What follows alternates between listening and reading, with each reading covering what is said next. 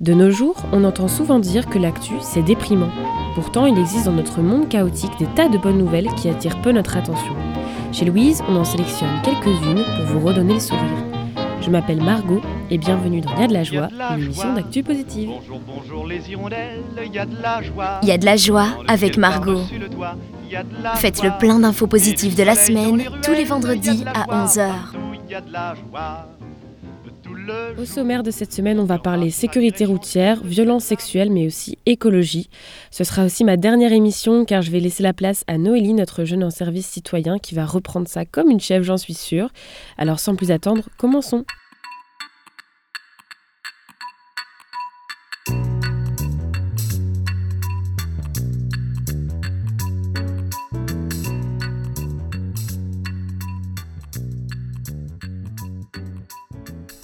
Il est évident que ça ne vous a pas échappé. L'émission française Complément d'enquête sur France 2 nous a sorti une nouvelle pépite dernièrement.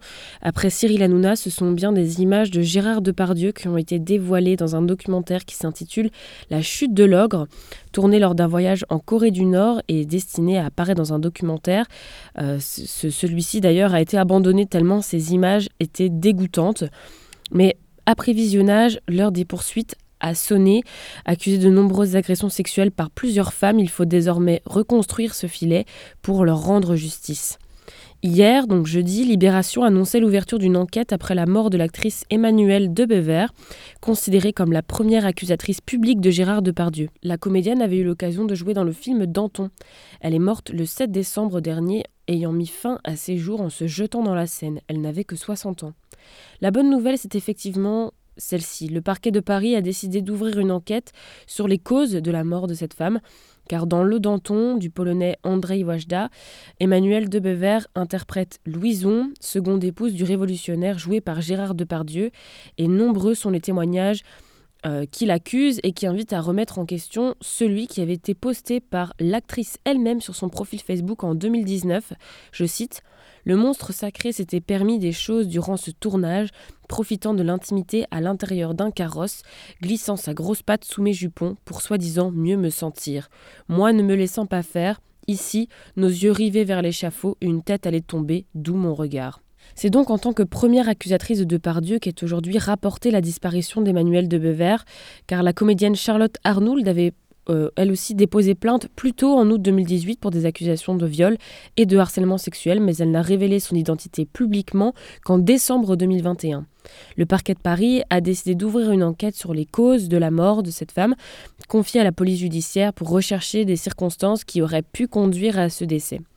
L'acteur est désormais réfugié en Belgique dans une villa près de Tournai. Autrefois adoré des Belges, sa présence pose désormais question. En tout cas, on ne peut qu'espérer que la justice française fasse son travail avec cette plainte, mais aussi avec toutes les autres.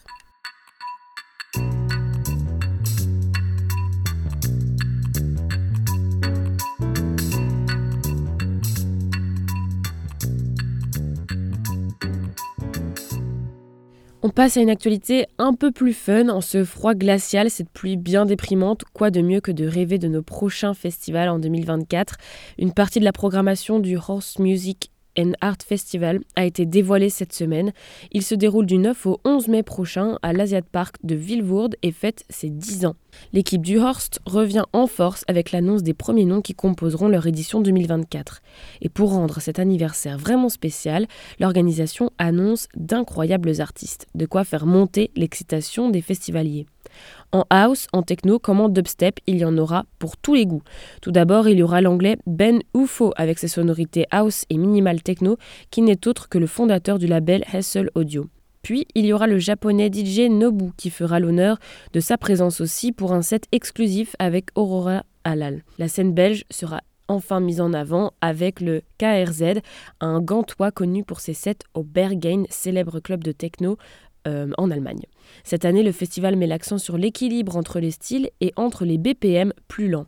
Côté house, on parle par exemple de gros noms comme Swayzak ou Prosumer et côté techno aussi Juliana Huxtable et Jazz. Émotion également avec un groupe qui est de retour, qu'on pensait perdu, le duo de Croydon, qui a littéralement posé les bases de la dubstep en Angleterre au milieu des années 2000 et qui est de retour après 10 ans d'absence. C'est donc un concert plein de nostalgie qui va s'annoncer en mai du côté de Vilvoorde. Et ce festival, on rappelle qu'il met en avant les arts visuels et musique dans un lieu d'exception, toujours avec une très belle architecture. Info plus locale cette fois, Namur se dote d'un plan de lutte contre les inégalités de genre et les discriminations LGBTQIA+. Pardon. Ce plan, il s'appelle Mixité et il a été adopté au Conseil communal de Namur mardi 12 décembre, donc de cette semaine. Pour y voir un peu plus clair, j'ai passé un petit coup de fil à Philippe Noël, président du CPAS de Namur.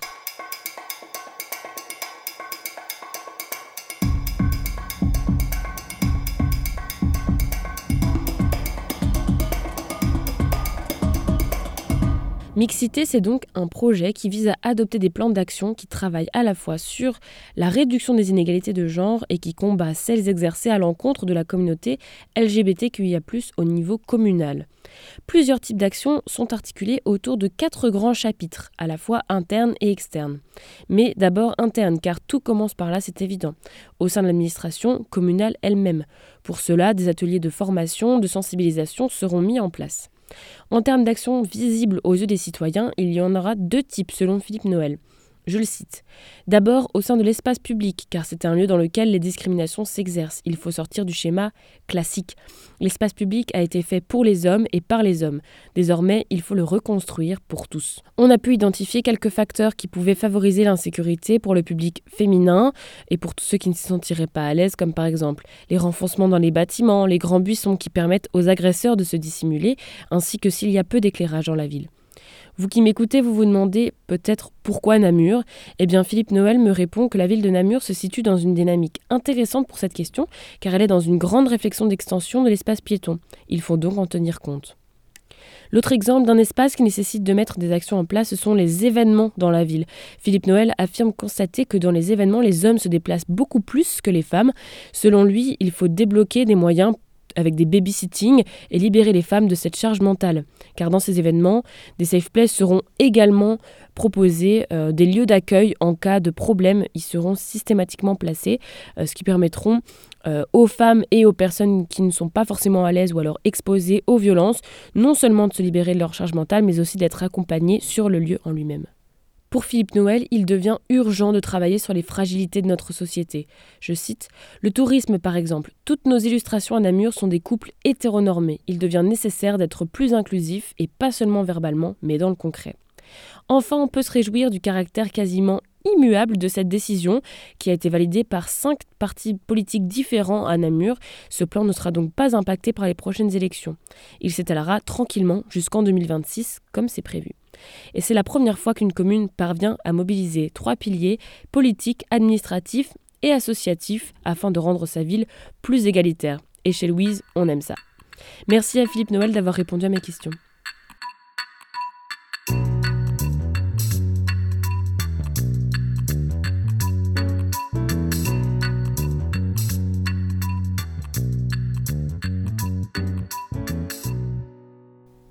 Un autre événement a eu lieu ces derniers temps et a bien fait parler de lui, c'est la COP28. Outre l'ironie de son organisation au Qatar, quelques points positifs sont à souligner. Et oui, un accord a été trouvé pour une transition hors des énergies fossiles dans l'optique de la neutralité carbone d'ici 2050. Cette formulation sur les énergies fossiles, dont la combustion est largement responsable du réchauffement climatique, est inédite dans une décision d'une conférence de l'ONU sur le climat.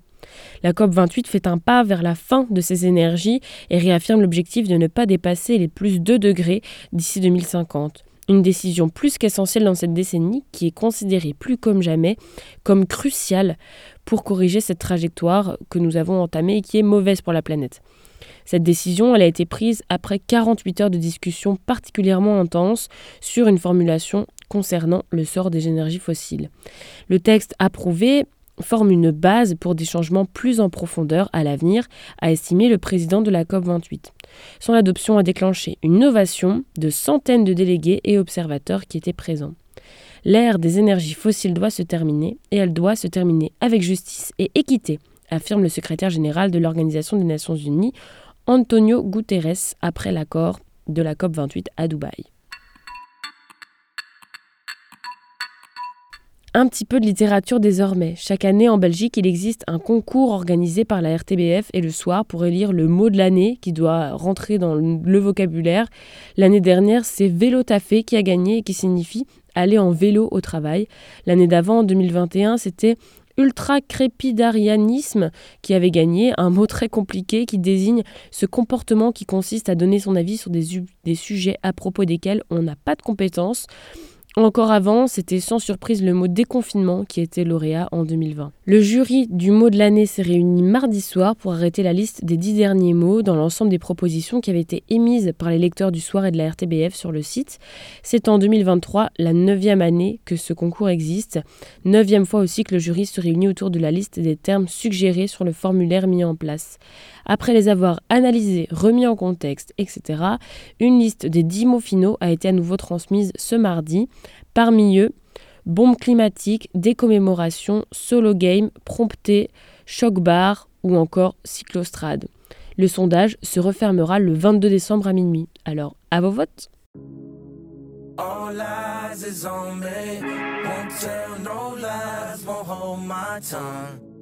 Don't cry for me. Chicago,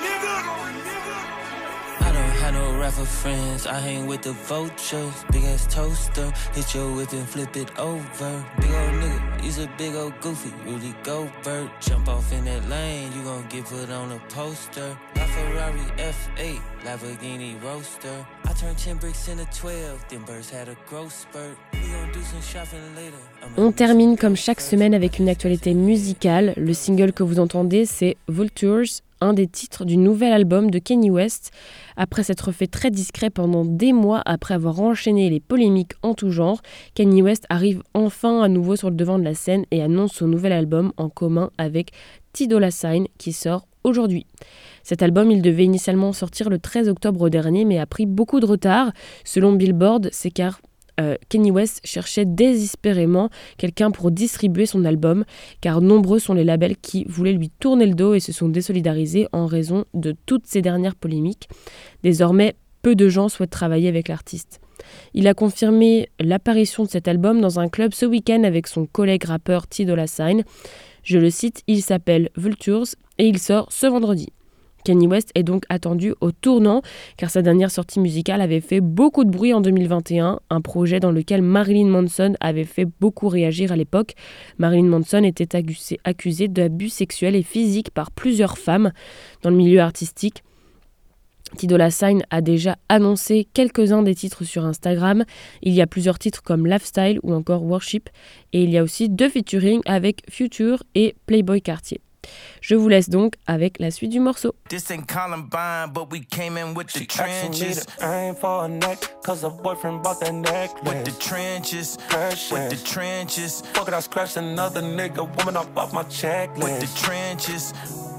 I've been living reckless. I was take off, wasn't there that night in Houston, Texas. With the trenches. Wish I could bring Picasso back, that was my best friend. Boys, I need you to give me something big. I'm talking about dollar signs. Skinny pit flow till C'est la fin de cette émission.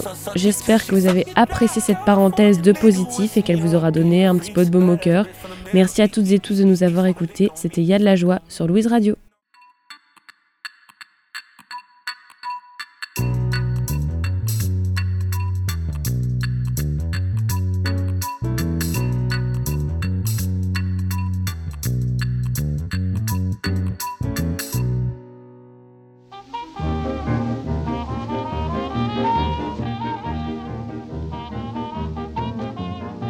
Il y a de la joie avec Margot. Faites le plein d'infos positives de la semaine, tous les vendredis à 11h. Bonjour, bonjour les hirondelles, il y a de la joie. Dans le ciel par-dessus le toit, il y a de la joie. Et du soleil dans les ruelles, il y a de la joie. Partout, il y a de la joie.